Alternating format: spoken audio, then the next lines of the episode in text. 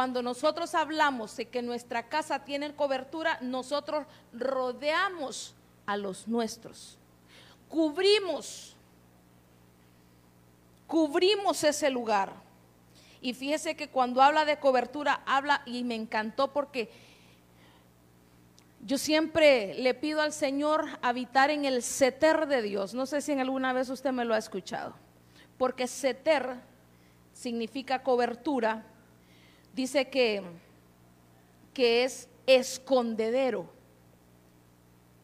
Es un refugio que rodea. O sea que no solo la cobertura, no solo es el techo. Cobertura también son las paredes. Entonces, nuestra casa, nuestra casa debe de tener cobertura, diga, debe de tener cobertura. Porque la cobertura puede ser buena o puede ser mala. Puede ser mala. Entonces, ¿a dónde corren los suyos cuando les pasa algo? Ah, con, una, con la mejor amiga. Entonces quiere decir que no tiene un refugio.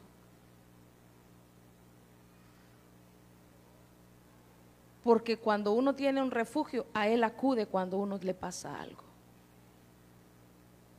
Y eso es tener cobertura, tener a un lugar a donde esconderse uno.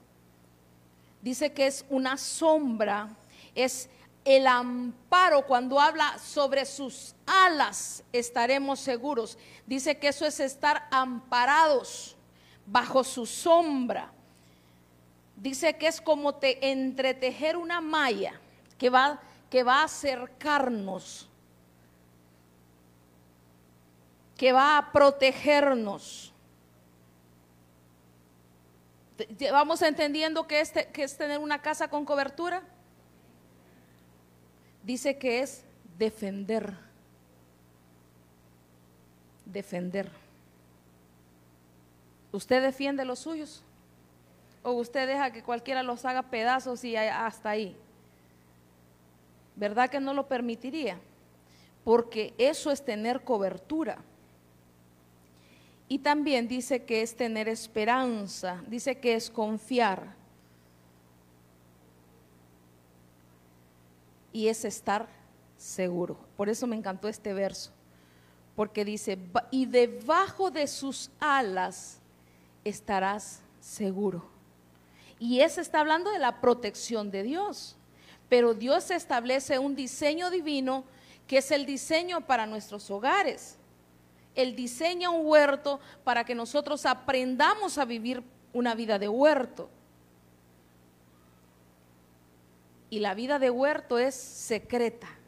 Y eso es tener cobertura, que lo que pasa adentro se queda dentro. ¿Verdad? No que cualquiera conoce las intimidades. Entonces, eso es, eso es, vamos viendo que es tener cobertura ya. Y otra cosa interesante que este verso tiene es que dice, morará el que habita al abrigo del, Altísimo, ese Celayón, morará bajo la sombra del Omnipotente. Cuando habla del Omnipotente está hablando de Dios de Jehová Shaddai. Y Shaddai es pechos que amamantan significa. Entonces quiere decir que una casa con cobertura, un lugar con cobertura tiene sustento tiene alimento, no solo físico, espiritual. ¿Sus casas tienen alimento espiritual? ¿Usted tiene una palabra para los suyos? No solo para los hijos, a veces hasta para el cónyuge uno habla y, y, tal vez le pasa algo y uno, fíjate que, que Dios me mostraba esto y esto y esto. Fíjate que creo que Dios lo que realmente te quiere decir es esto y esto y esto. Pero nosotros realmente tenemos sustento o hablamos solo por hablar. Porque a veces se puede hablar Biblia, pero no llevar alimento. Hay gente que receta Biblia. Yo conozco gente que castiga con la Biblia. Sí, mira que si no te dejas corregir que la Biblia dice, pero y eso es, hermano, es un mecanismo de que no tenemos autoridad. estamos dando manotados de ahogado, ¿verdad? Le dice, le llaman por ahí porque la gente cuando no, no, no haya de dónde agarrarse, se agarra de la Biblia. La mujer no le hace caso, tenés que sujetarte porque la Biblia dice que la mujer se tiene que sujetar. Sí, pero la Biblia dice que la ame, que usted la ame, varón. Y dice que la trate como vaso más frágil. Y si usted la trata como vaso más frágil, la mujer se va a sujetar. Entonces, a veces solo agarramos como solo nuestra parte y eso no lleva alimento porque al otro le cae como patada en el hígado, ¿verdad? Pero cuando, cuando Dios habla, a uno le traspasa la, aquella palabra y uno se queda calladito, así como, mm, pero se va pensando, mi esposo tiene razón. O mi papá tiene razón. ¿No le ha pasado a usted que le dan una palabra si usted se queda callado porque no tiene que, decir, pero que sabe que Dios le habló? Y a veces los chiquitos nuestros, hermanos, les nos dicen cosas. Y tal vez uno, uno afanado con algo y, de repente un hijo a uno le dice, mm, mamá, ¿no será que Dios te quiere decir tal cosa? Y uno se queda. Ni yo lo recibí y este lo vino a recibir. ¿No les ha pasado? A mí me ha pasado. A mí me ha pasado, hermano. Mario Samuel cuando estaba chiquito nos daba unas aplicadas que Entonces, la cobertura hay alimento y hay sustento.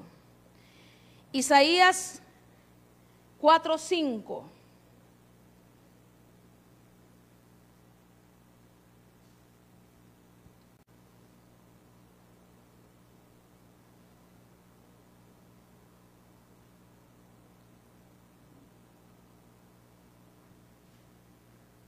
Ya, está. Dice, entonces el Señor creará sobre todo lugar del monte Sión y sobre sus asambleas una nube durante el día, que se, o sea humo, y un resplandor de llamas de fuego por la noche, porque sobre toda gloria habrá un dosel. Diga, sobre toda gloria habrá un dosel. Entonces, hay versiones que dicen que sobre toda gloria hay una gloria mayor. Entonces, mire que lo que miraba, con lo que miraba con este verso es que ya le hablaba de la, de la cobertura más grande que nosotros podemos tener, que es la de Dios. Pero acá dice que Dios pone gloria sobre un lugar y sobre esa gloria van glorias mayores. Creo que es fácil de entender para nosotros, así como, como nosotros somos una, una, una extensión, ¿verdad?, de Benecer, de lo que viene desde Guatemala, ahí hay una gloria, aquí hay una gloria, pero sobre nosotros está el apóstol que nos cubre, que es el apóstol Germán. Y de ahí hay otra gloria mayor, que es el, el apóstol general de toda la misión de lo que es ministerio Sebenecer, que es el apóstol Sergio. Entonces, sobre una gloria hay otra gloria y hay otra gloria, que es la gloria de Dios, pero que Dios depositó en hombres, en hombres. Y así usted también tiene una gloria, solo que sobre usted hay otra gloria. Entonces, las glorias o las coberturas en las coberturas hay jerarquías, jerarquías de glorias. Entonces con esto quiero explicarle, acompáñenme a, Primera de Corintios 11.3. Ya le expliqué ministerialmente cómo funciona. No sé si me di a entender.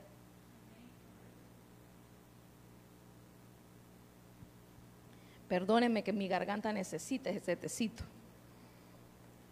Aquí está. Dice, pero quiero que sepáis que la cabeza de todo hombre es Cristo. Diga, la cabeza de todo hombre es Cristo. Y la cabeza de la mujer es el hombre. Eso les gusta a los hombres, ¿verdad? Que son la cabeza de la mujer. Pero la cabeza de ustedes es Cristo. Y creo que ese, jefe es más, es más tremendo que el hombre. Y la cabeza de Cristo es Dios. Entonces tenemos en lo más alto a Dios, el ayón, el, el, el increado. De ahí está Cristo, que es el Hijo. Él es Dios, pero tiene otra manifestación de Dios. Y, de sobre, y después de, de Cristo está el hombre como cabeza. Digan amén los hombres. Y sobre los y abajo de los hombres están estamos las mujeres.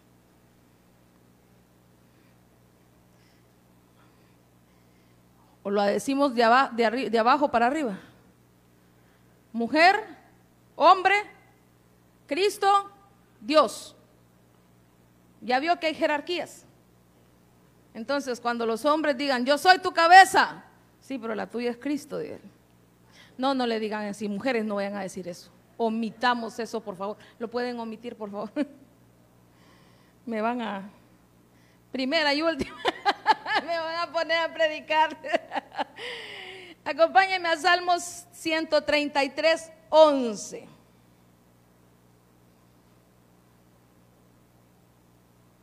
Salmo 133, 11.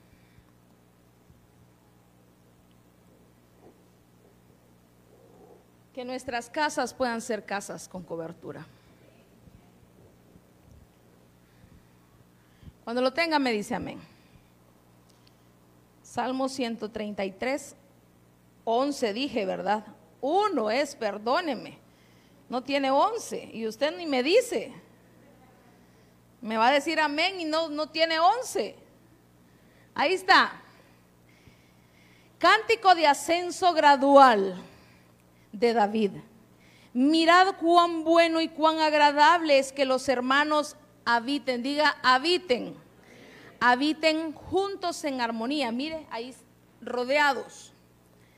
Es como el óleo precioso sobre la cabeza que, des, el cual desciende sobre la barba, la barba de Aarón, especifica sobre quién, que desciende hasta el borde de las vestiduras.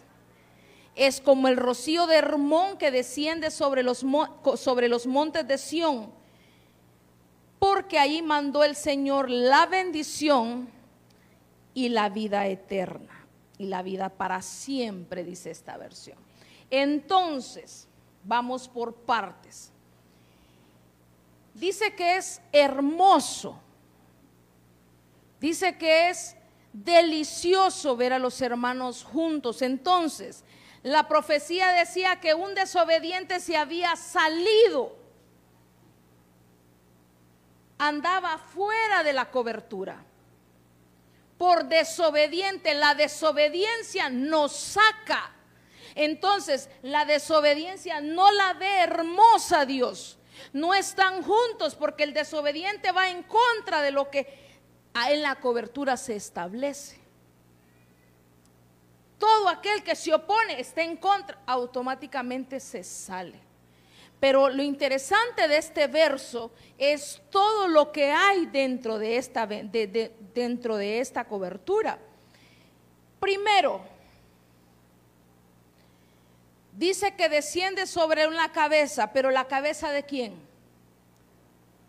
¿Perdón? ¿Alguien más fuerte con seguridad? De Aarón. ¿Y qué era Aarón? Sacerdote. Entonces, para tener cobertura en nuestras casas, tiene que haber sacerdocio. Para ser cabeza hay que tener sacerdocio. ¿Qué es tener sacerdocio, hermano? Tener vida devocional. Tener vida de tener vida de cristiano. Porque si no tenemos vida de cristiano, entonces somos cualquier cosa. Porque el sacerdote tiene tiene un estilo de vida distinto, distinto a los demás. Entonces, dice que baja sobre las barbas. ¿Qué tipifica la barba en la escritura? A ver si alguien sabe. Habla de madurez. ¿Algo más? La barba tipifica sabiduría también. Entonces, cuando hay cobertura en nuestra casa, cuando hay sabiduría. Con sabiduría se edifica una casa. Entonces, ¿cómo le va a poner cobertura? ¿Cómo le, va a edificar una cobertura a una casa si no hay sabiduría? No, no, no puede. No puede edificar nada. Y dice que éstas descienden hasta el borde de las vestiduras. En la cobertura hay vestiduras. ¿Cuál es el, el oficio o, o, la, la para lo que se necesita una vestidura? ¿Para qué se viste usted? ¿Para qué? Para cubrir. Entonces, la cobertura cabal cubre.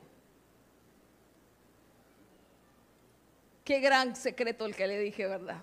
La cobertura cubre, hermano. No anda destapando nada.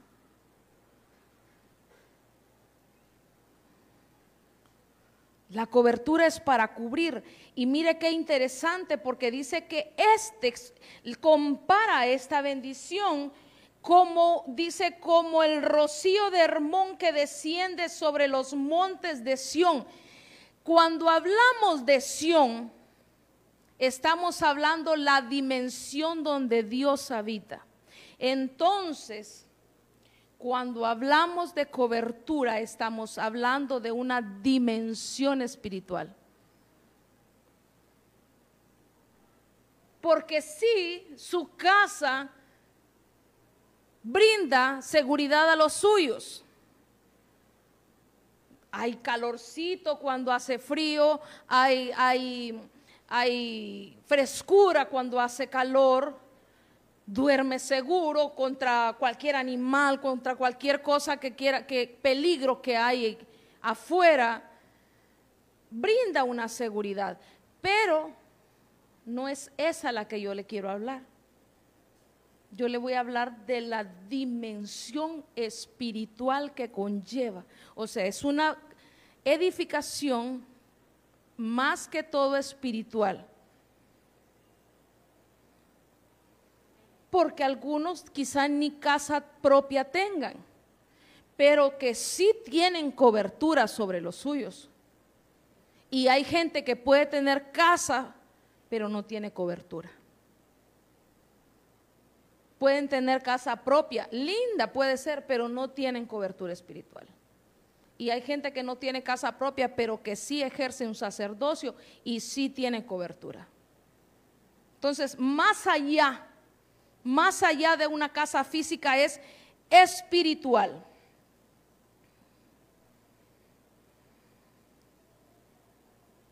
Salmos 34, 7. Hermanos, no me fijé en la hora.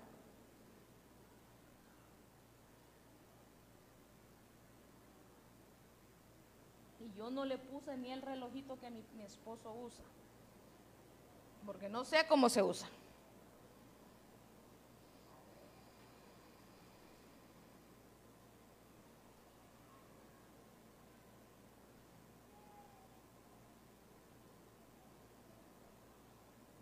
¿Ya lo tienen?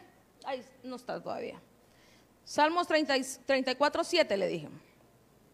Dice, el ángel de Jehová acampa alrededor, diga alrededor, de los que le temen y los defiende. Tengo la Biblia BLA, es la latinoamericana, dice, el ángel del Señor hace rondas, lo que le hablaba de rodear, hace rondas junto a los que le temen y los guarda. Ojo con esto. No estoy hablando, eh, ángel de la guarda, mi dulce compañía, no me desampares ni de noche ni de día. Yo no le estoy hablando de eso. Y como dice mi pastor, y los pintan con cachetitos rosaditos, colochitos, como bebé. Eso no está hablando, está hablando del ángel de Jehová. ¿Sabe usted que cuando habla del ángel de Jehová es una cristofanía? Está hablando de Cristo. Él es el caudillo de los ejércitos de Dios y dice que hace rondas. En la tierra, ¿quién hace rondas, hermano? Sobre algo. ¿Quién hace rondas? Un los campesinos haciendo que cuidando, ¿verdad? Un vigilante hace rondas, cuidando, rodea, que no, que no haya peligro. Y fíjese que, que, interesante, que cuando le dije cobertura, dice que es defender. Y dice que el ángel del Señor hace rondas. Pero ¿qué requisito tiene tener cobertura acá? ayúdeme, es que, que fíjese que a mí me gusta ser como discipulados porque me gusta, me gusta que usted Ah, entonces la primera pared que vamos a levantar para tener cobertura en nuestra casa tiene que haber temor de Dios. Temor de Dios. Si nosotros vamos por la vida haciendo cosas y no pensamos siquiera en Dios, estamos en la calle. Porque ante todo, temor de Dios no es tenerle miedo, hermano. No es de que, ay, Diosito me va, me va, me va, me va a castigar si hago esto. No, temor de Dios es saber, Dios me ve. Dios me ve. Y antes de hacer algo, nosotros lo, lo ponemos en las manos del Señor y decir, Dios, ¿estás en este asunto? Porque la Biblia dice que cuando Dios está en el asunto, las cosas se hacen. Eso es tener temor de Dios, que Dios esté en los asuntos que nosotros hagamos.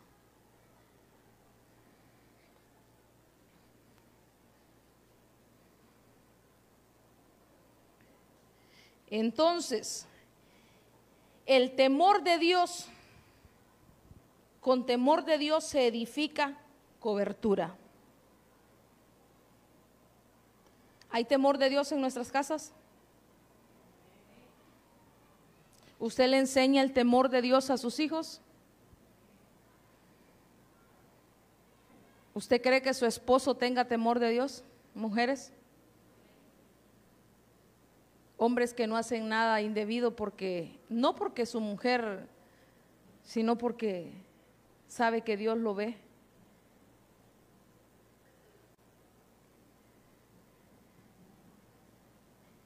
Éxodo 33, 21. Y aquí está la profecía.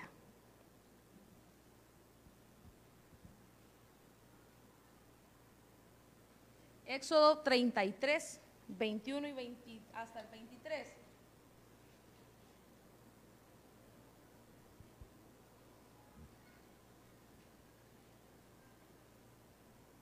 ¿Ya lo tiene? Ahí está. Dice entonces el Señor dijo, he aquí, hay un lugar junto a mí y tú estarás sobre la peña.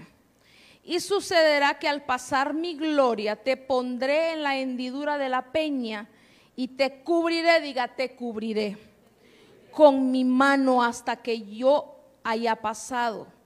Después apartaré mi mano y verás mis espaldas, pero no verás mi rostro. El Señor le está hablando a Moisés y le da unas instrucciones. ¿Qué iba a pasar? Iba el enemigo y él le dijo, no vas a poder pelear contra este enemigo. Cobertura, yo les hablaba, es defender. Es una de las palabras que, que me gustó mucho. Porque el tener cobertura hay defensa, hermano. ¿Usted defiende a los suyos? Ya se lo había preguntado, ¿verdad? Y se lo vuelvo a preguntar realmente defiende a los suyos. Mire, yo no, le, yo no le voy a decir que usted haga injusticias, que usted defienda lo indefendible, pero, pero los suyos tienen la garantía de que usted va a dar la cara por ellos. Creo que es necesario una casa con cobertura, un esposo, que alguien quiera hacerle daño a su esposa, a sus hijos, no van a dar la cara. Creo que cualquier esposa se siente segura que un esposo dé la cara por ella. Claro que sí. Pero si usted ve, vamos a levantar otra pared, vamos a edificar otra pared de esta edificación, que es una casa con cobertura. Y aquí está hablando de qué tenía que, qué, es lo único que tenía que hacer Moisés acá. Obedecer. Dios le dijo, mira, mira Moisés, así vamos a vencer, así vamos a pelear en este momento no, porque dice que Moisés hablaba cara a cara con él. Pero le dice, vas, no vas a ver mi rostro, vas a ver mis espaldas. Pero le dice, a ti te voy a meter en el hueco de la hendidura y ahí te voy a cubrir. Y mi gloria va a pasar sobre ti. O sea, se imagina usted esa escena el Señor peleando, la gloria de Dios desciende, acaba con los enemigos y aquel escondidito. Viendo la espalda del Señor, ya me imagino yo atrás, va así como, vamos Señor, vamos Señor. Y nosotros haciendo nada. Haciendo nada porque el que pelea, el que lo defiende es el Señor. Pero una casa con cobertura para que el Señor lo defienda, hay que obedecer hay que obedecer.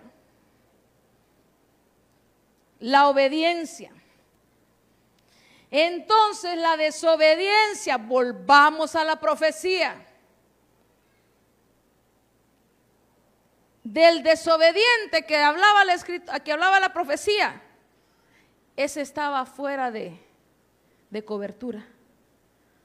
Se salió de los linderos haciendo cosas a saber por su propia cuenta. Porque el Señor da instrucciones. ¿Cómo se tienen que hacer las cosas? A ver, dígame usted. ¿Con quién hablaba, con quién hablaba Moisés? Ayúdeme. ¿Con quién hablaba Moisés? ¿Con el Espíritu Santo? con el Padre.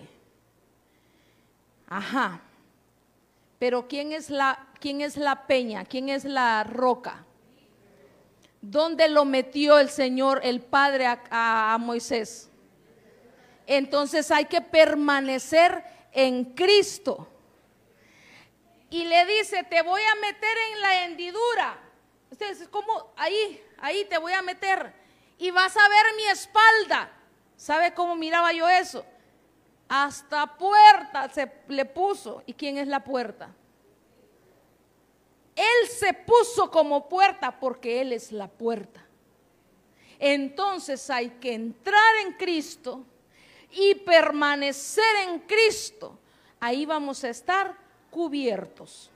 Ahí vamos a estar protegidos. Porque le decía en ese verso, te pondré en la hendidura de la peña y te cubriré con mi mano hasta que yo haya pasado. Mire qué, cosas más hermosas.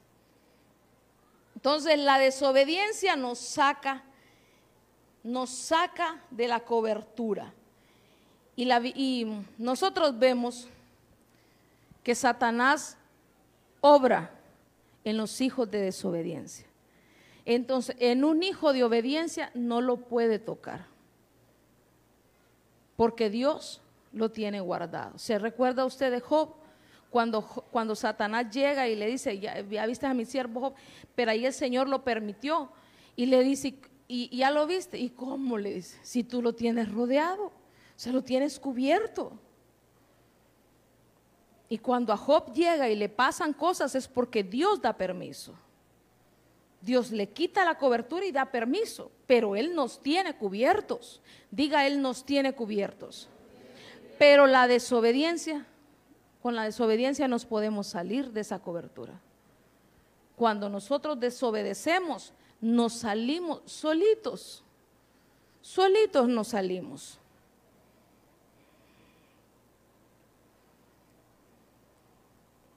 Primera de Reyes 10:4.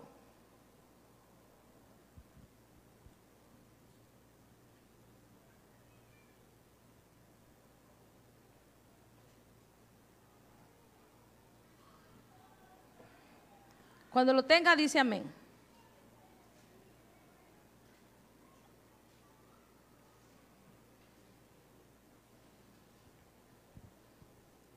Aquí está.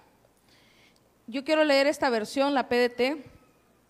Dice, la reina de Sabá pudo comprobar toda la gran inteligencia de Salomón y vio el palacio que había construido. Mire, este era no tenía una casa nada más, tenía un palacio.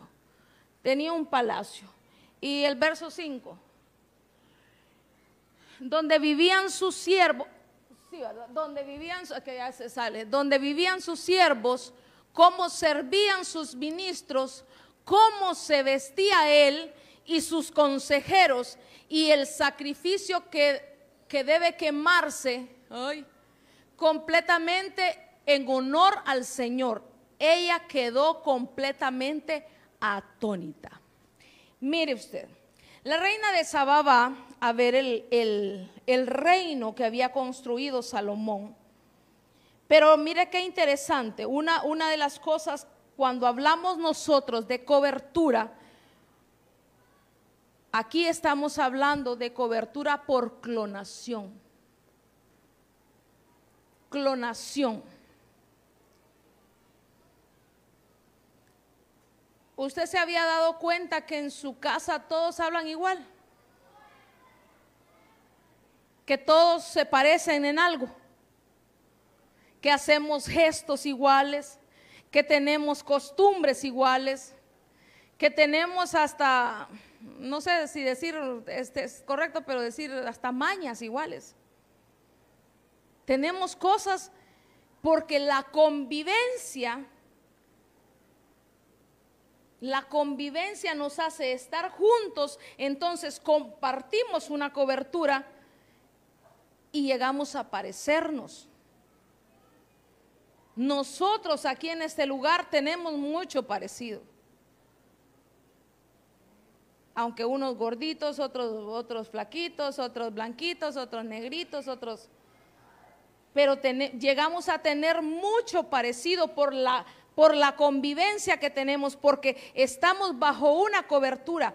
Y esta gente, esta gente de Salomón, el reino, el palacio de Salomón, ellos tenían una cobertura. ¿Qué cobertura tenían ellos? Una cobertura de reino, hermano. De reino. ¿Sabe qué es esto? Aquí no es una vida de desierto, es una vida de reino. Una vida de reino. Dice que se parecían.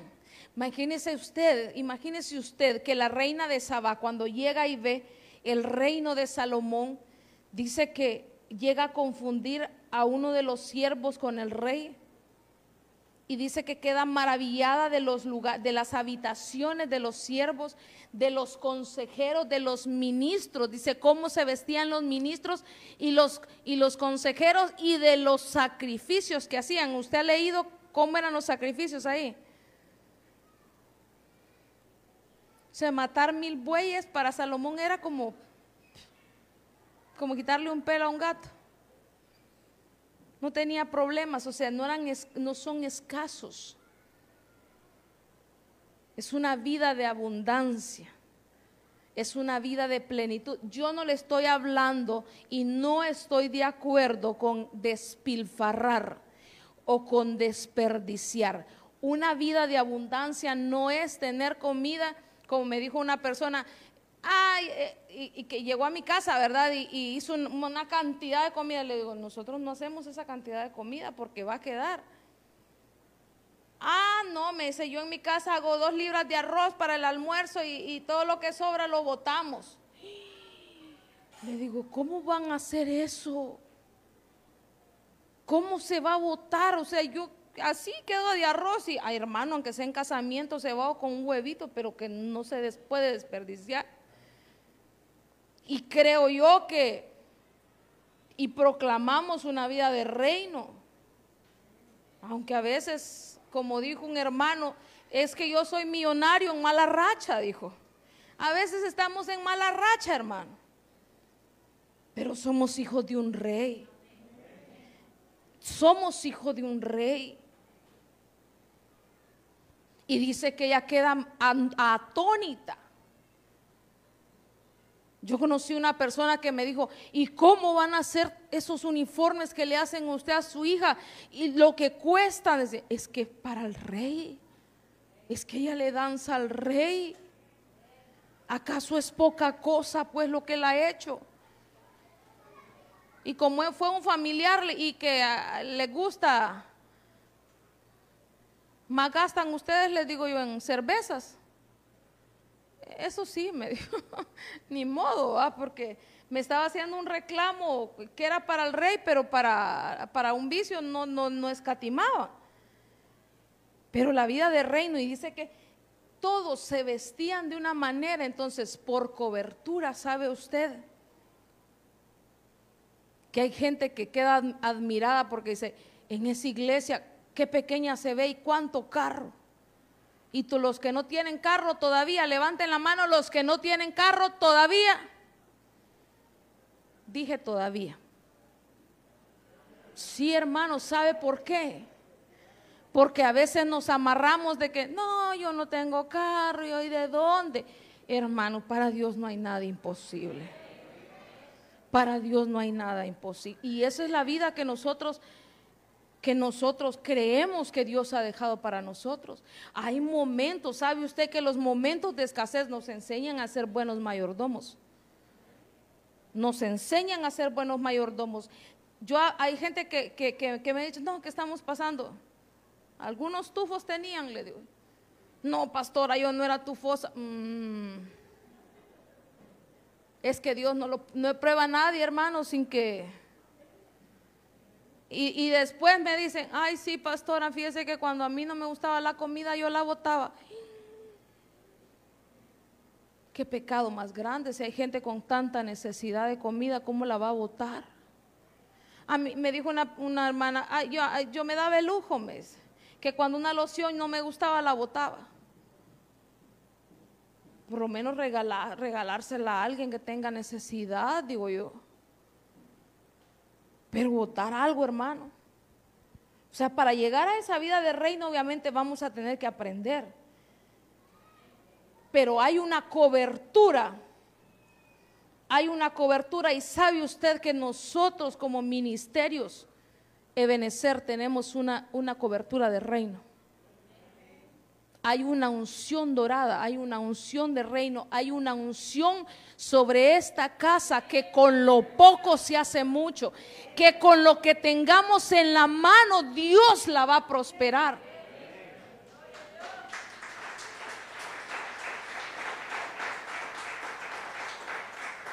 Por eso la gente va a decir, ¿y qué ha hecho Dios con estos?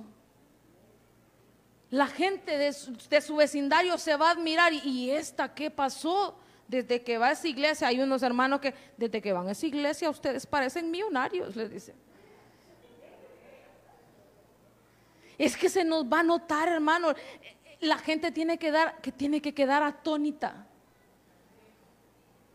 Tiene que quedar atónita. Y hay gente que afuera, hay solo millonarios. Van, usted diga, amén ven, yo recibo, hermano, no soy todavía, pero recibo. Que la gente diga, ahí solo, solo gente jailosa llega. ¿Y sabe usted de dónde viene eso? De la high life, de la vida alta, hermano. Recibo en el nombre de Jesús. Pero es que hay una cobertura sobre nosotros de unción dorada, de unción dorada, una vida de reino. Ya va viendo usted, hay, hay, hay, cobertura sobre su casa. Con lo poco se va a hacer mucho. Porque el Dios que tenemos es muy grande. Josué 15, 16.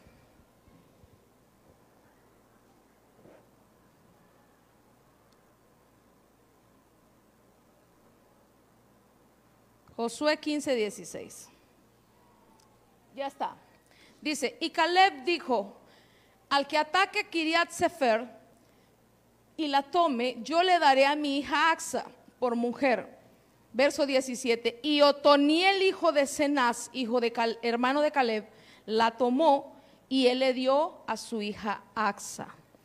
Mire, cuando hablamos de clonación, hablamos que, no, que nos parecemos, también vamos a hablar de algo que se conoce, creo que, no sé quién la inventó, la mercadotecnia o no, la administración, no sé, pero se conoce como la ley de atracción. No sé qué ciencia o qué rama la, la maneja, pero que también se aplica en lo espiritual que también nosotros, la, es que todo se encuentra en la escritura, hermano. Todo se encuentra en la escritura. ¿Qué era Caleb? ¿Qué oficio tenía Caleb? Conquistador. ¿Qué quería de yerno? Entonces, la ley de atracción, si los padres son conquistadores, no tienen un espíritu de derrota, sino que él sabía que si Caleb a los 85 años dijo, ¿saben qué? Yo tengo una promesa. A mí me ofrecieron que iría a dámela, le dijo Josué, dámela, que aún tengo la misma fuerza que cuando me la prometieron hace 40 años tengo la misma fuerza para tomarla. Entonces, él no quería en su familia un derrotado, a un mediocre, perdóneme la palabra. Un mediocre es que no tiene esperanzas, hermano, que no tiene sueños, que no tiene nada. Dice mi pastor, antes de casarse pregunte, ¿cómo te ves dentro de 10 años? ¿Tienes sueños?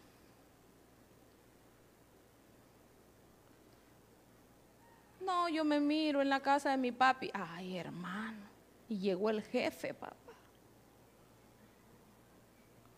Llegó el jefe.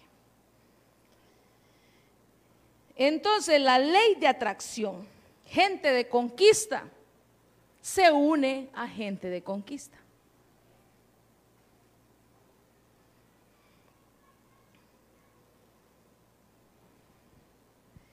Primera de Samuel 22.1.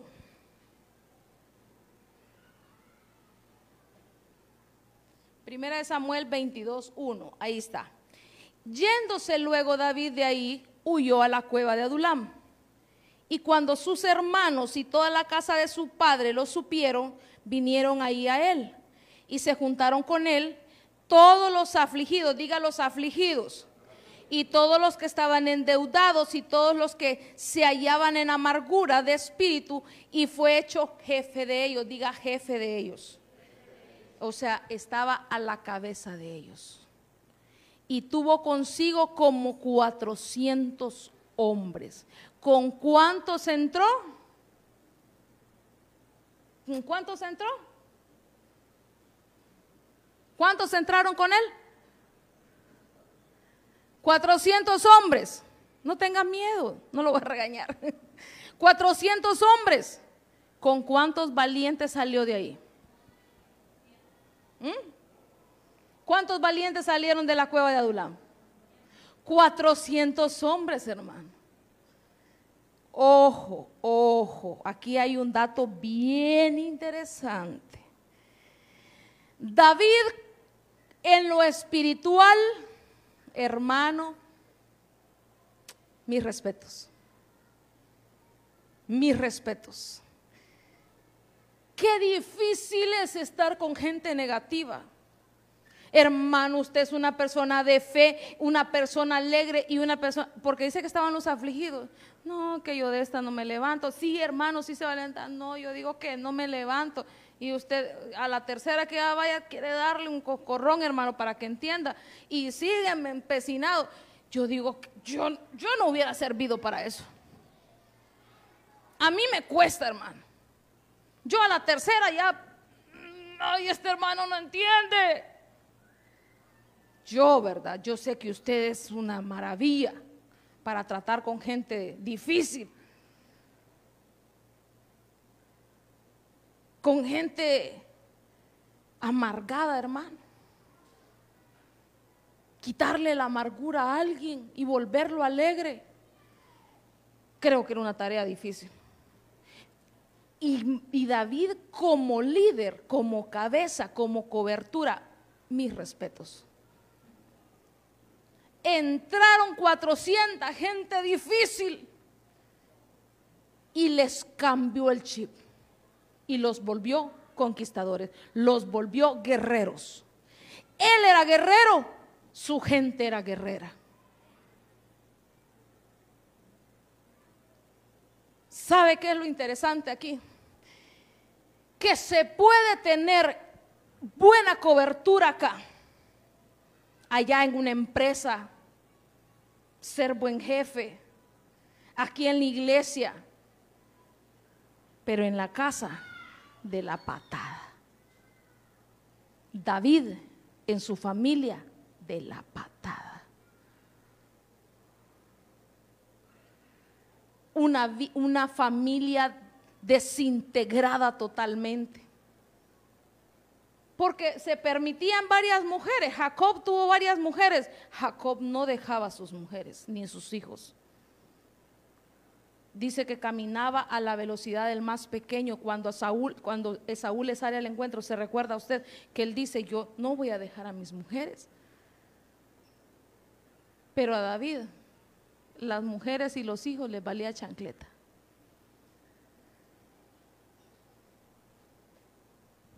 Una buena cobertura espiritual, pero pésima cobertura familiar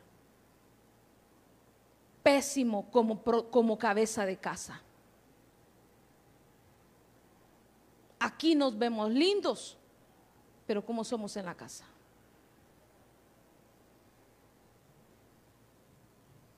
Ve que ya se pone difícil la cobertura.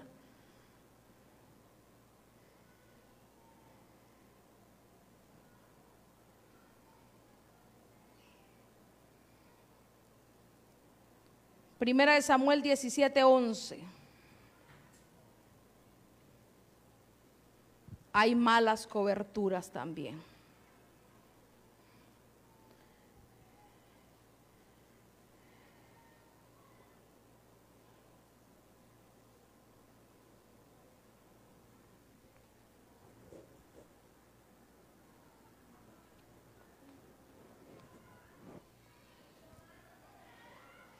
¿Ya lo tiene? Ya está ahí. Oyendo Saúl y todo Israel estas palabras del filisteo, se turbaron y tuvieron gran, gran miedo. Ahora quiero que me acompañe más, más atrasito. Primera de Samuel 13, 6. Primera de Samuel 13, 6. En el 17 se encontraron con Goliat.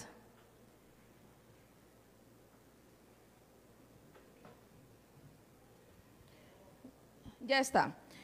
Cuando los hombres de Israel vieron que estaba en estrecho, porque el pueblo estaba en aprieto, se escondieron en cuevas, en fosos, en peñascos, en rocas y en cisternas. Y algunos de los hebreos pasaron el Jordán a la tierra de Gad y de Galaad. Pero Saúl permanecía en Gilgal y todo el pueblo iba tras de él temblando. Mire qué cobertura. Si la cabeza es inseguro, si la cabeza es miedoso, todos los que están con él son miedosos. Todo les asusta. Como dijo mi, como decía mi abuela, matan el, tigre y le tienen miedo al cuero. A la hora de la hora se le tiene miedo, se es cobarde. Saúl era cobarde. Y todo el pueblo temblaba.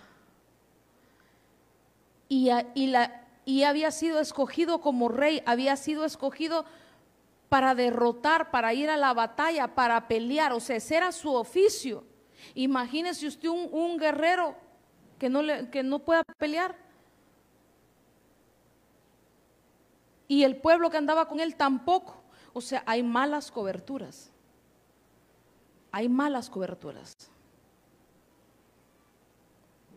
Y nosotros en nuestra casa podemos ser mala cobertura.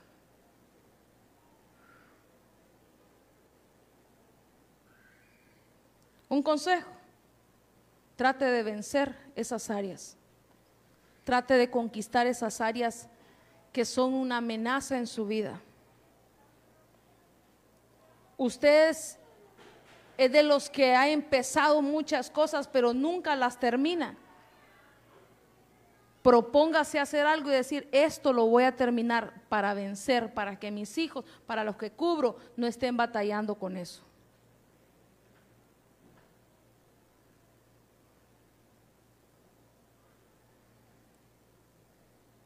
Porque si es de, todas que, las cosas que se padecen, si no las vencemos, si no peleamos contra eso, si no conquistamos eso, van a estar, van a estar levantándose y levantándose y levantándose en contra de los nuestros.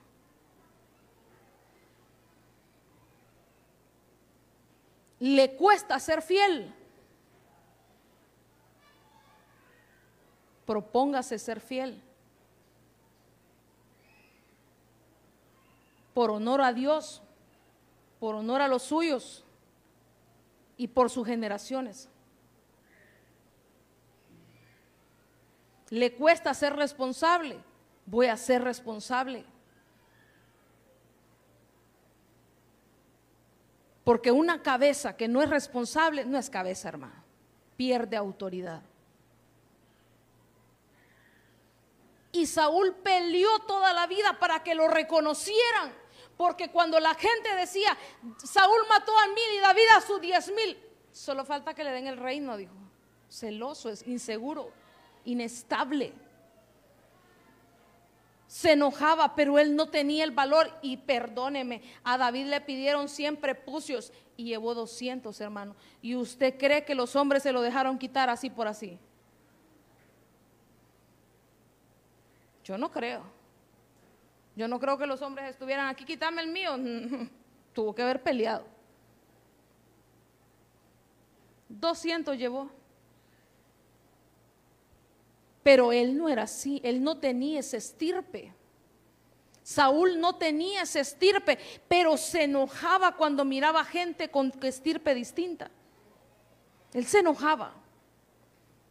Cuando usted mire gente victoriosa, no se enoje. Trate de pegarse a él y decir, yo voy a aprender. Cuando usted mire gente diligente, no se enoje. Ay, este sapo, es que no, usted diga, yo voy a aprender.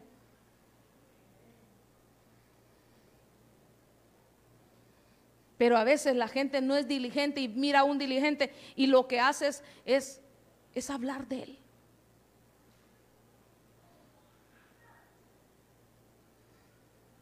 Usted no habla de lo demás, ¿verdad? Porque Saúl se enojaba, hermano. Saúl se enojaba. Pero lo que era era un inseguro. Y así era todo el pueblo. Imagínense que solo llega David y a esos mismos, a esos mismos miedosos los convierte en guerreros. Pero mientras estaban con Saúl eran miedosos. ¿Qué les parece?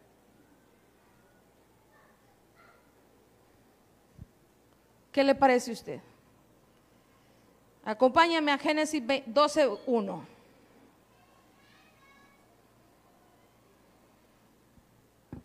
¿Cómo vamos con la cobertura? ¿Mala? ¿Buena?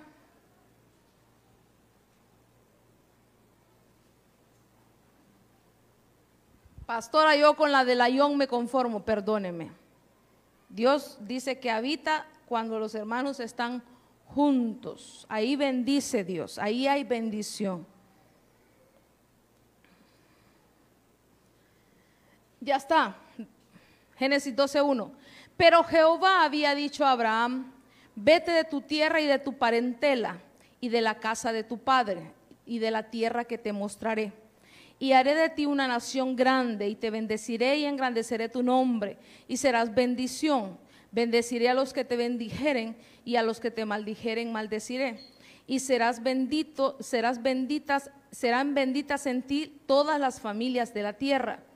Y se fue Abraham como Jehová le dijo, y Lot se fue con él. Y era Abraham de edad de 75 años cuando salió de Aram. Mire usted, Dios le da una orden a Abraham. Vete de tu tierra y de tu parentela. O sea, él tenía que dejar la casa de su familia. Él tenía, hasta dicen los viejitos, ¿verdad? El que se casa, casa quiere. El que se casa, casa quiere. Entonces, Dios establece ese orden. Busca tu casa, busca tu lugar. Te voy a sacar de los tuyos. Duele, hermano, duele. Pero no podemos hacer una mezcolanza. ¿Y qué hace, ah, ¿y qué hace Abraham? Permite que su sobrino Lot se vaya con él. Y sabe usted qué interesante, que Lot significa cobertura. Hay coberturas que hay que separarse.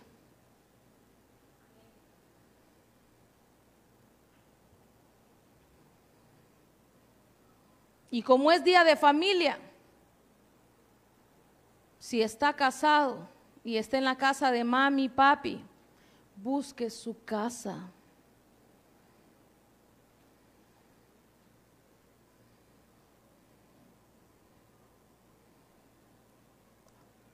No tiene para una casa, aunque sea un apartamentito, pero solos, hermano. Es necesario separarse de su lot. Y dice que cuando Imagínense que van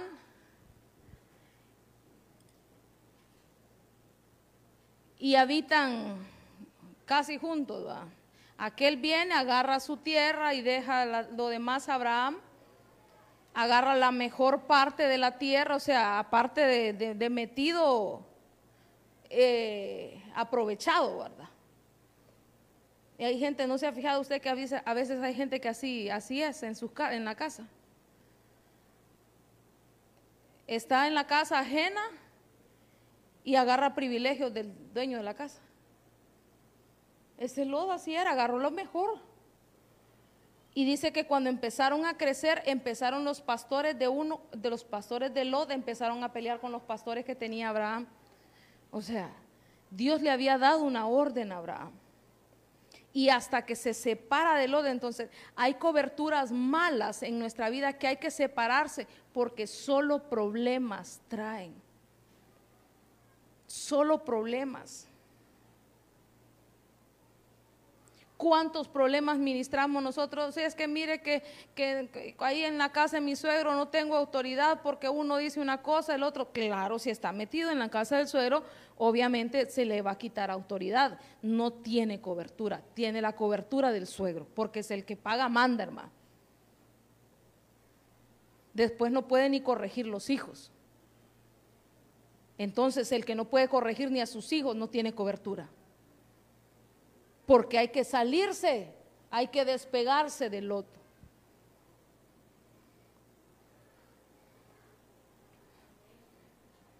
Solo un amén, pero bueno.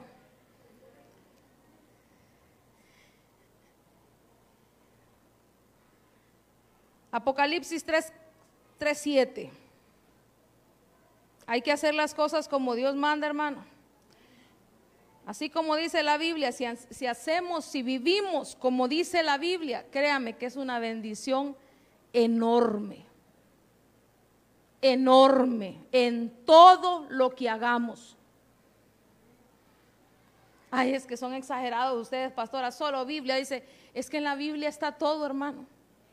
En la Biblia está todo.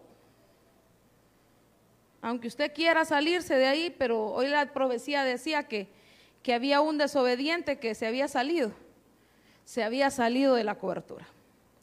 Ya, está, ya tiene Apocalipsis 3.7, dice, escribe al ángel de la iglesia que está en Filadelfia. Esto dice el santo, el verdadero, el que tiene la llave de David, el que abre y ninguno cierra y el que cierra y ninguno abre. Cuando nosotros vemos en Apocalipsis, vemos que cada habla de siete iglesias y cada iglesia se le extiende la carta y dice, habla el ángel de la iglesia tal. habla el ángel de la iglesia de Filadelfia, habla el ángel de la iglesia de Sardis, habla el ángel de la iglesia de qué? Tiatira. Otra.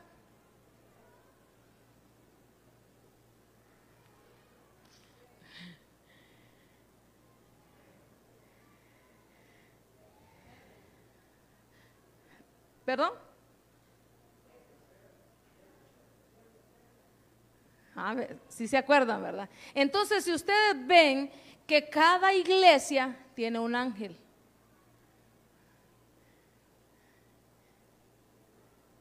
Un ángel de la guardia, no, de la guarda, ¿cómo es que dicen por ahí? Un ángel de la guarda, mi dulce compañía.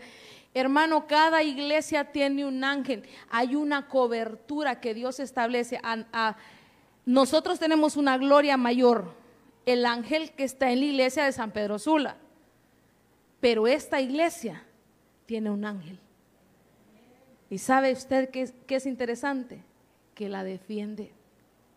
Entonces, ¿quieren atacar la iglesia? El ángel defiende.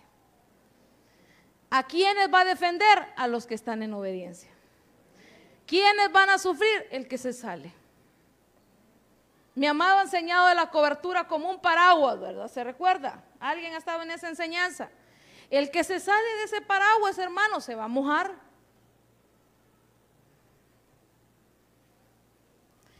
Ministerialmente hay una cobertura. Que nuestras casas tengan cobertura y que nuestras casas estén bajo esta cobertura también. Porque nosotros para orar Señor, guarda todos aquellos a los que nos has dado a cubrir. Pero el que no quiere dejarse cubrir está expuesto. Pero nosotros declaramos bendición, cobertura bajo aquellos que están bajo cobertura. ¿Hasta dónde? Hasta la que Dios nos ha permitido. Pero de usted depende si se sale. De usted depende si se sale. Y con este cierro. Salmos 31.1, 35, perdón. Para que el ángel de la iglesia nos defienda, solo hay que estar bajo autoridad. Mire qué, qué hermoso que una cobertura angélica, ¿verdad?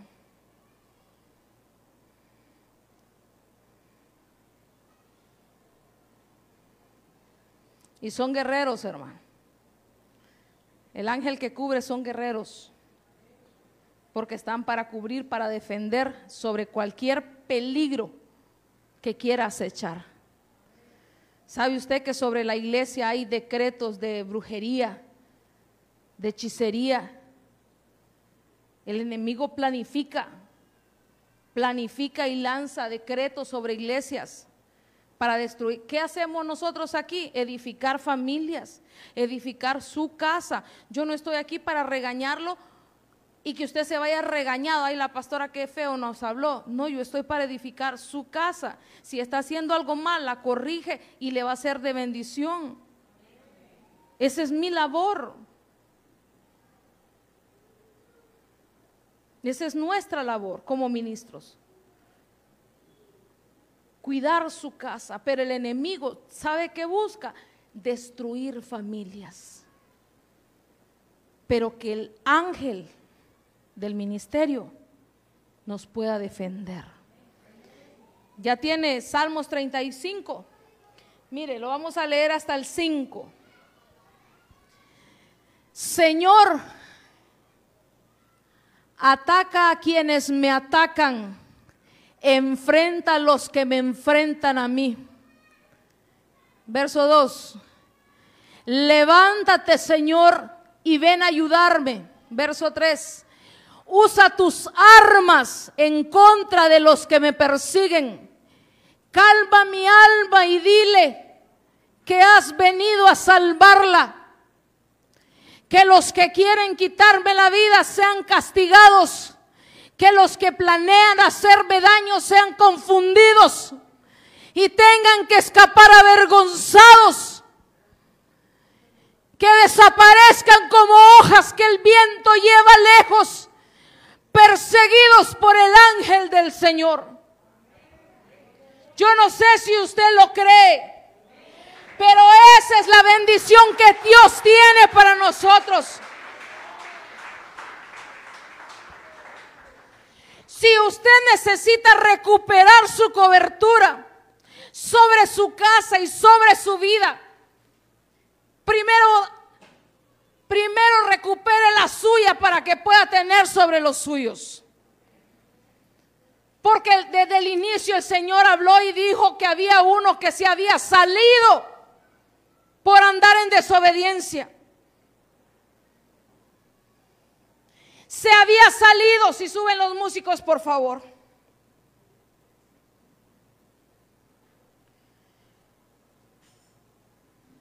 Si quieres que Dios te defienda, permanece. Busca el refugio de Dios. Busca que Él te rodee. Que sus enemigos sean como Tamos, dice que son, en las manos del Señor. Esa versión decía como hojas que el viento se las lleve lejos. Que todo aquello que se quiera ver levantado sobre esta casa, se esparcido como tamo sobre todo aquello que quiera levantarse sobre nuestras familias, sea esparcido como tamo. Todo aquello que quiera dañar a los nuestros, todo plan de las tinieblas, en el nombre de Jesús.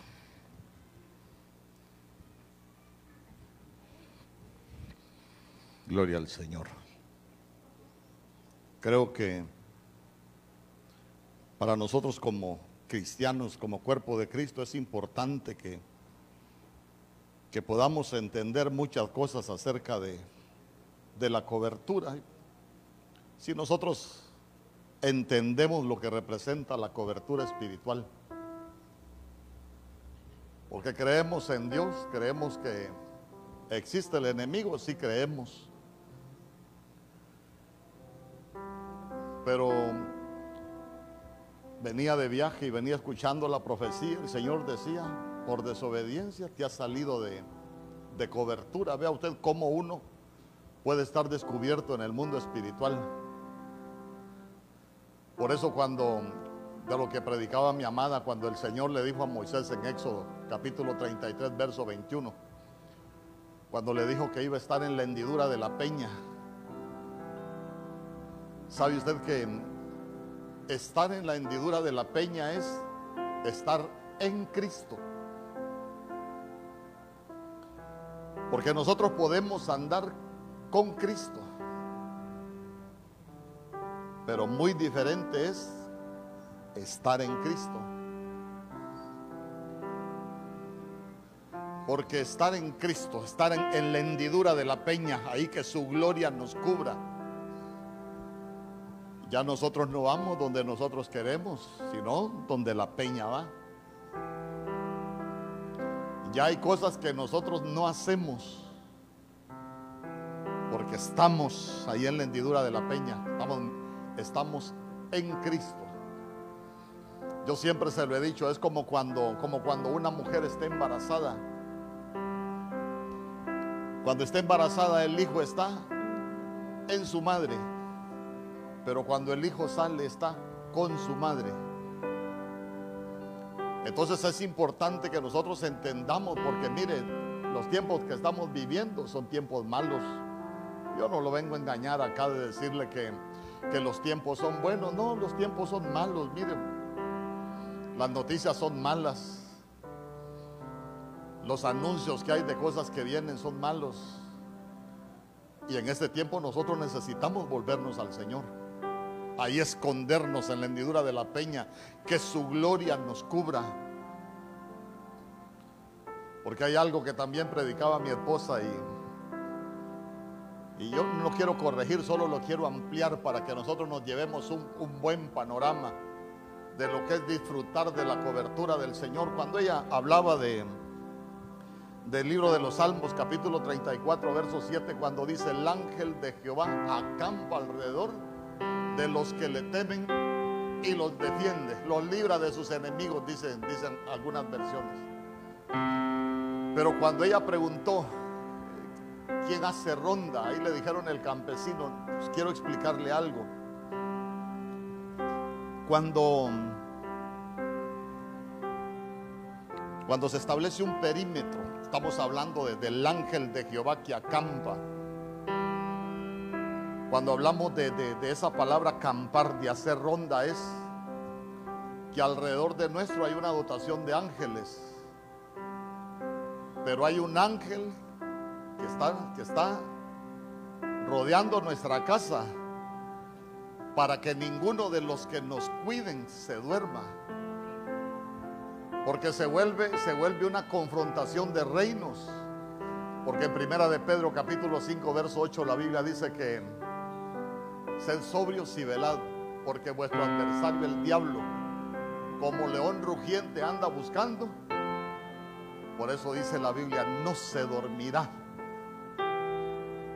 el que te guarda. ¿Por qué? Porque mire qué privilegio más hermoso tenemos nosotros de que el ángel de Jehová ande como en el ejército le llaman rondín. Ahí anda el rondín. Estás cuidando, estás cuidando la casa del pastor, eh, no te durmas. Estás cuidando la casa de, de Elmer, no te durmas. Estás cuidando la casa de Luis, no te durmas. Allá anda el rondín. Mire, hasta guarda, hasta, hasta quien haga ronda en nuestras casas tenemos nosotros. Pero ya se dio cuenta, ya se dio cuenta qué fácil, qué fácil nosotros podemos perder esa guarda también. La desobediencia, eso decía el Señor hoy. Como que cuando nosotros empezamos a vivir una vida de desobediencia, como que nos quitan la seguridad del cielo, nos quitan la cobertura. Te había salido de la cobertura por desobediente. Yo no quiero llamar a nadie al frente, solo quiero decirte, vuélvete al Señor. Vuélvete al Señor con todo tu corazón. Hermano, es que si nosotros un día tomamos la decisión de entregarle la vida a nuestro Señor, volvámonos con todo nuestro corazón al Señor.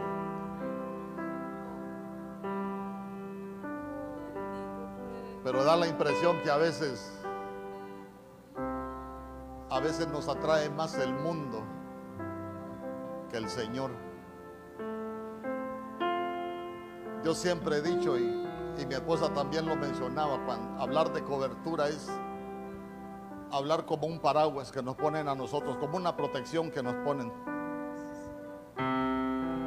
Solo desobedecemos y nos salimos de la protección.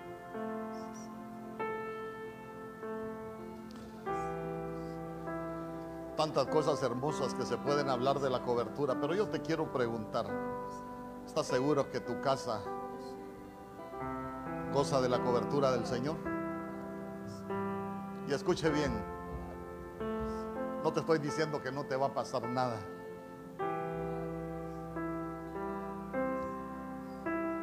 La Biblia dice que el fuego de la prueba vendrá si es necesario. Pruebas siempre van a haber. Pero las pruebas en Dios no nos van a destruir, solo nos van a hacer crecer. Nos van a llevar a nuevos niveles. Pastor, ¿y por qué se mueren los cristianos? Porque la Biblia dice en Hebreos capítulo 11, verso 38, que hay un momento que el Señor ya no considera que nosotros somos dignos de estar en esta tierra y el Señor nos lleva. Porque nosotros estamos en las manos del Señor. El que tiene planes en nuestra vida es el Señor. Yo quiero, quiero orar por cada familia aquí representada, aún de las familias que, que nos escuchan.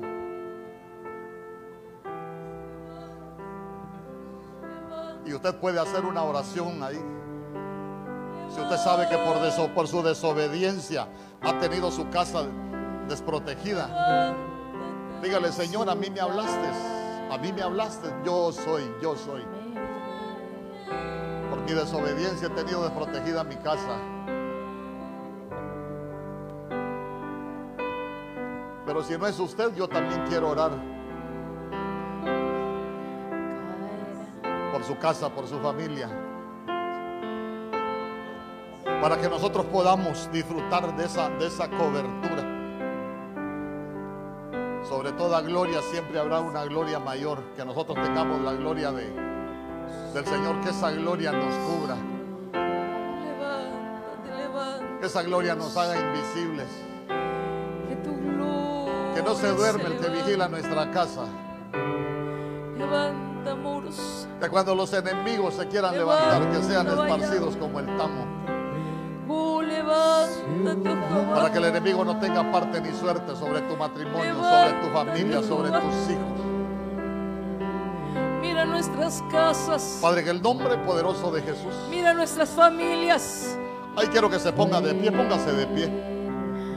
Oh, levanta. Padre, que el nombre poderoso de Jesús. Levántate. Mira cada familia aquí representada, mi Dios. Mira nuestras casas. Mira nuestras familias. Mira nuestros matrimonios, nuestros hogares, que sean guardados, mi Dios. Porque aquellos que estaban fuera hoy han vuelto, Rey bendito. Por eso nosotros te pedimos que, que tú puedas guardar cada una de nuestras casas. Oramos por nuestros hijos, oh Rey bendito, por nuestros matrimonios, por nuestras alacenas, mi Dios. Oh, Dios. Padre, que sea tu gloria cubriéndonos Oh, hoy. Hoy nosotros entramos a la hendidura de, la peña, mi Dios. Jesús.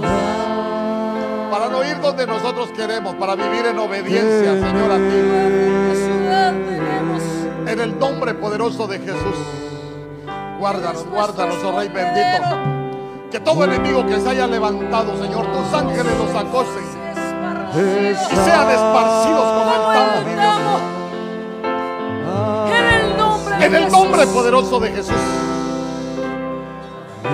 Todo enemigo que se ha levantado para quererte destruir. Oh, en el nombre de Jesús. Si hay algo que se ha levantado en contra de tu vida que te está destruyendo, solo dile. A mi alrededor acampa el ángel de. Jehová. Tal vez, tal vez había llegado el león rugiente a mi vida, a mi familia. Ven y salvar. Pero hoy es salvar. como el tamo. De Porque hoy hemos vuelto a nuestra ciudad de refugio. Hemos vuelto a la hendidura de la peña. de Hemos vuelto a nuestro escondedero. En el Guarda, nombre poderoso de Jesús. guarda No se dormirá casa. el que te guarda. Guarda nuestro ministerio. En el nombre poderoso de Jesús. Guarda Levanta nuestras levanta manos. vallados, levanta cercos de Sobre protección y de todo lo que cuidado nos has dado alrededor de cada familia de nuestros hogares, En mi el Dios. nombre de Cristo Jesús.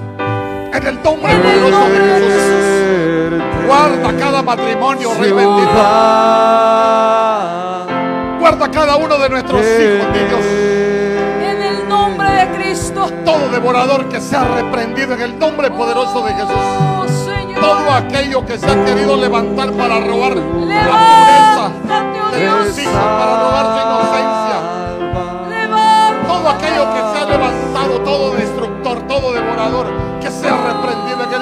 Poderoso de Jesús. Que nuestras familias sean guardadas, que nuestras familias sean protegidas. Guarda nuestras casas. Guarda nuestras familias. En el nombre poderoso de Jesús. Padre, que tu gloria sea sobre cada una de, de estas familias, mi Dios. Altos invisibles, oh Dios. En el nombre poderoso de Jesús. Nombre poderoso de Jesús. Y aunque se levanten torrentes, no puedan derribar tu casa. Porque no está edificada sobre la arena, está edificada sobre la roca. Esa roca que es Cristo. Fuerte ciudad tenemos. Muros de salvación. En el nombre poderoso de Jesús. Familias diferentes, mi Dios. Haznos Familias guardadas. invisibles Familias protegidas, mi Dios. todo hombre de mal. En el nombre poderoso de Jesús. el nombre En de el Jesús. nombre poderoso de Jesús. Bendice cada familia aquí representada, mi Dios. Defiende, defiende a nuestros hijos. Si el enemigo había portillado tus muros, Jesús. hoy son restaurados tus muros. Sí, Señor. Si había portillado las paredes de tu En casa, el nombre de Jesús. hoy son restauradas esas paredes. Sí, Señor. En el nombre poderoso de En el Jesús. nombre de Jesús. En el nombre poderoso de Jesús. Sí, Señor. Fuerte ciudad tenemos. Padre, mira cada familia aquí representada, mi Dios, familias bendecidas, familias guardadas, familias protegidas, mi Dios. Nuestras familias van a ser señal de bendición en esta tierra, Padre Santo. En el nombre poderoso de Jesús. En el nombre poderoso de Jesús, guarda nuestras salidas, guarda nuestra entrada. Desde ahora y para siempre, mi. Dios. En el nombre poderoso de Jesús. Nuestras esposas serán como ramas de olivo alrededor de la mesa. Y nuestros hijos como plantas de vida en nuestras casas. En el nombre de Jesús. Los hombres seremos como robles, mi Dios. Sí, Señor. Con esa madera incorruptible. Sí, Señor. En el nombre de Jesús. Y nuestras familias van a prevalecer, mi Dios. Oh, poderoso Dios. En el nombre poderoso de Jesús, porque sabemos que son tiempos difíciles, mi Dios, tiempos donde. Hay confrontación de reinos para querer destruir matrimonios, destruir hijos. Sí, Señor. Pero sabemos que tú nos guardas, oh Rey bendito. Así es, Padre. En el nombre poderoso de Jesús, mira cada familia aquí representada. Sí, Señor. Llévalos en paz, Sí, Señor. Llévalos con En el bendición. nombre de Jesús, guarda cada Padre, que tu gloria sea Los sobre cada familia. cubra, mi Señor, en el nombre En el de nombre Jesús. poderoso de Jesús y te damos gracias con todo nuestro corazón. vidas, bendecimos sus Gracias. Padre. Gracias, Hijo. Sus Y gracias, Espíritu Santo. Sí, Señor. Amén, Señor. Amén. Y amén. Amén. Gloria al Señor. Que Dios le guarde.